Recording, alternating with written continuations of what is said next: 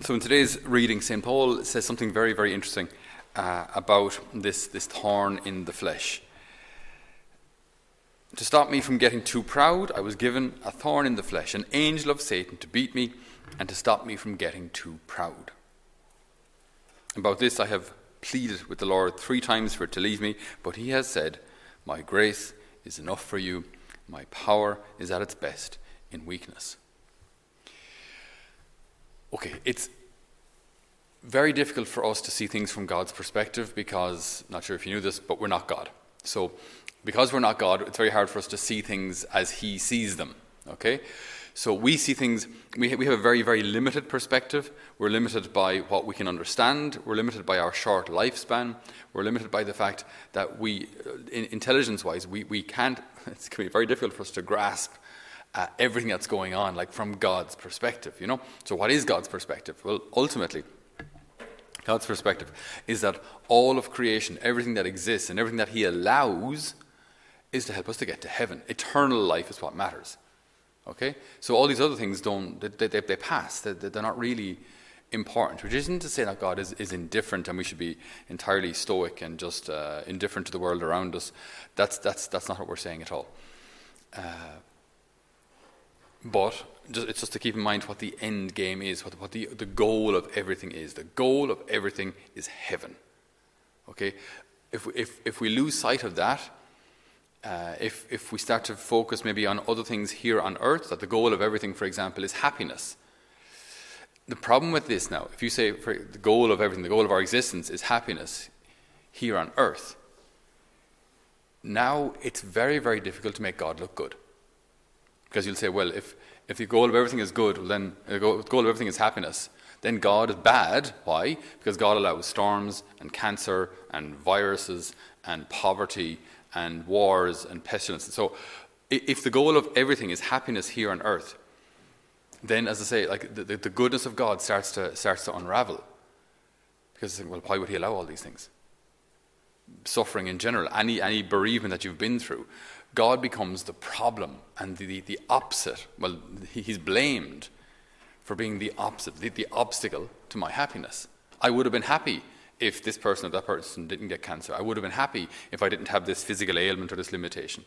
God gave all this to me. It's God's fault. That is typically diabolical, just so you know. That's really like straight out of, that's a, a thought straight out of hell. Um, to try and etch away at the goodness of God. God doesn't love you. God isn't. God doesn't care. God isn't Father. God is absent, God is distant, far away, powerful, but not interested in you. That's straight out of hell. That, that idea, and it's, it's, it's horrific because, it, and also it's quite common. It's quite common for people to, to, to look at their lives, look at the bad things that have happened, and say, Where was God? He's not good. He doesn't care. So either he's not powerful, not powerful enough to help, or powerful but doesn't care, doesn't care enough to help. Either way, I want nothing to do with him. You know, it's just so this, these are really dangerous, really, really dangerous thoughts. So we have to kind of step back a second and go, hold on, what's what what is God's goal in this? What is God's plan in everything? Well, it's to get us to heaven, to get us to heaven. Now, if if the perspective is eternal life, what if crosses along the way actually help me? Now, some of them, this is, it's a difficult thought to, to explain briefly because some crosses, it'll be obvious how they can help me. Other crosses will not be obvious how they help me. We believe that we will understand it from, from, from heaven's perspective, but here it can be difficult to understand. But let's look at a few examples. St. Paul talks about a thorn in the flesh to stop him getting proud, to stop him becoming proud. So, say for example, St. Paul didn't have this. Now, we don't know what it is. We don't need to presume it's, some, it's a sexual temptation. We don't know. It's, it's often presumed to be that, but he doesn't say, so we don't know. Uh, but imagine, like, if we had all the gifts that we wanted, okay? So you look amazing, and you're super smart, and you're super athletic, and your face doesn't sag at all, and your hair never changes color, and you've got perfectly, what are we supposed to have? Tanned skin, Latin American skin, right? and everything looks fantastic. We look amazing. We have it all. Do you know, all the girls want to be with us, all the guys want to be us, whatever it may be. Whatever, who cares? Those kind, that kind of idea, right? Okay, so you'd say, bless, you seem really blessed. Now, stand back a sec and see this from heaven's perspective. From heaven's, from the perspective of eternal life, does it matter that your eyebrows are perfect? Does it matter that you have the perfect weight proportional to your height? Does it matter that you've got really good fashion sense? Does it matter that you're average intelligence, super intelligence? Does it actually matter? Does any of that really matter at all? And in fact, if anything, what if these gifts start to get in the way? What if because I'm super attractive and of all these younger girls coming after me, and my wife is kind of, ah, well, you know what I mean, bless her, she's great, like, but she's not exactly 20 anymore, you know. And, you know, so because now I'm super successful and famous and desirable, what if I start to kind of veer away from my from fidelity in marriage? Well, then it's actually better. It would be better for my soul, for my family, and from the perspective of heaven that I didn't have these good looks. It would be better that yeah, I won't go into describing what a person should look like if they're average. Uh, it would be better that I wasn't super attractive. It would actually be a gift. It would actually be a blessing if, if all of these gifts actually start to lead me away from heaven. It's better I don't have them. Okay, so that's kind of not having something. What about having an actual cross? When, when an actual cross comes our way, a bad diagnosis, diagnosis of cancer, diagnosis of some sort of leukemia, uh, bereavement in the family, like, like proper difficult crosses. Um, you might know families like maybe who have a, a, child who has Down syndrome or something. Great, great kids, but it, it's, it's a lot of work. It's a lot of work. Or a child with autism. Again, wonderful kids. It's just it's it's it's a lot of work. You have to you have to you have to take care of them. You have to take care of them again, which is a great privilege. But at the same time, it's it's not straightforward. Like it's not. Uh, it requires an awful lot of giving from the perspective of the parents. I mean, you've to, you've to. There was a program on there a while ago. Um, it was one of these renovate house renovation programs where they were getting a house ready for a couple that had twin boys who had a rare kind of a disease where the um, skull, the plates in the skull don't grow fast enough. They fuse together too early, I think it is. So then the brain doesn't have enough room to, to develop, so it starts to push everything out. So the eyes bulge, the, the, sinuses kind of close up because there isn't enough room. The brain is after pushing down into the sinus.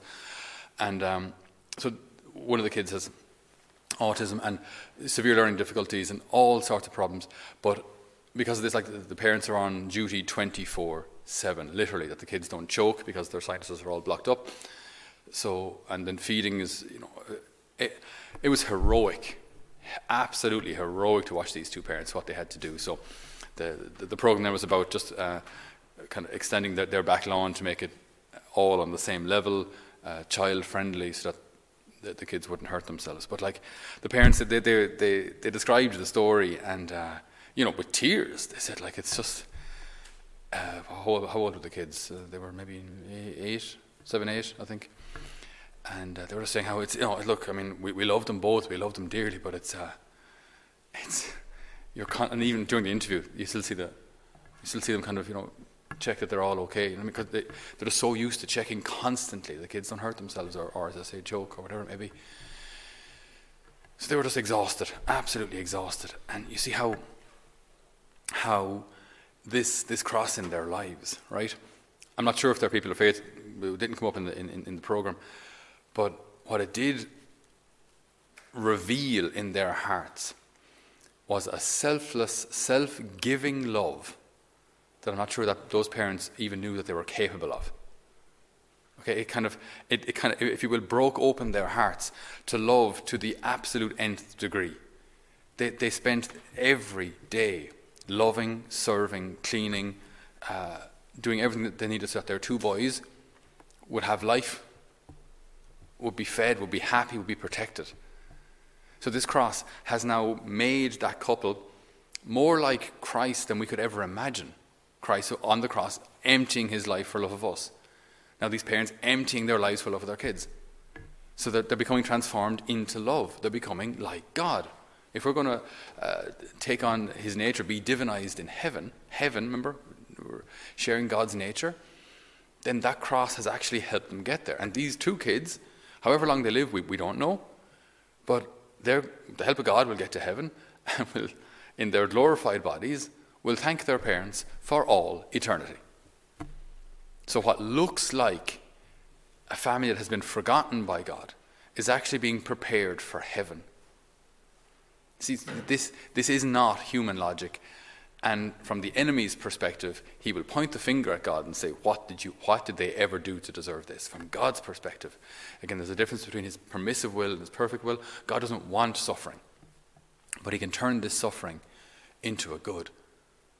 So that this, these, these four people, the two parents and, and, and the two children, actually, there's, there's, a little, and there's another, there was another brother there as well, uh, that, they, they, uh, uh, that they can all experience what it means to love, to love until it hurts I remember meeting a couple of other families, like where there was a, a family member uh, who has, you know, Down syndrome or, or, or some sort of a, a difficulty like that.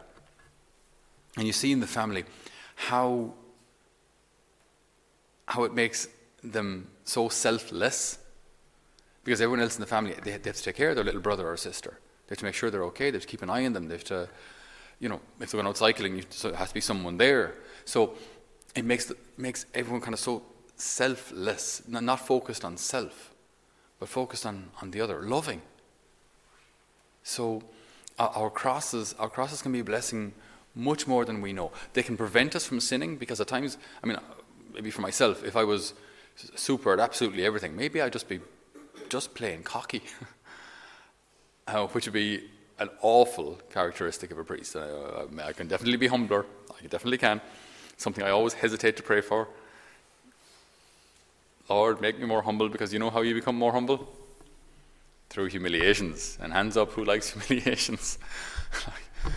but uh, I could definitely be humbler, but I think if, the, if, if, if, I had had more of the, the, the, gifts that I, I think I'd want, maybe I'd just become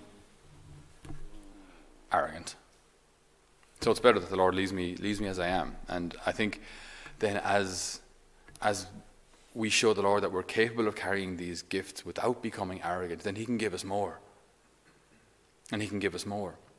As long as I show I'm capable of carrying what He has given me without it becoming a danger to my eternal salvation. And then if God doesn't give it to me, say for example, I mentioned something before, you know, but I said I'd love to have a better memory to remember people's stories because you know I, I, meet a lot of people and I'd love to be able to, to see someone I haven't seen in four years and remember everything that they told me about their family situation and, and their kids and sons and daughters and whatever everything that's going on. Uh, I'd like to remember more. I'd love to remember more of Scripture. I'd love to be able to quote a chapter and verse. Much, much. I have to work hard to try and stuff these things into my my very forgetful brain. Um, but then, yeah two things. One, uh, if I was, if I did have a super memory, would I just become arrogant about it? And two, if I want that gift, am I willing to put in the effort now? So if you want these things, if you want to have a better memory for Scripture, what are you doing now to learn Scripture? And then if you show that you're willing to you're, you're willing to use the, the, the limited gift you have now to remember these things, to do these things, then God can trust you with more. God can trust you with more. And then you're showing Him and you're showing yourself that everything that you've been given is for His greater glory, not for you.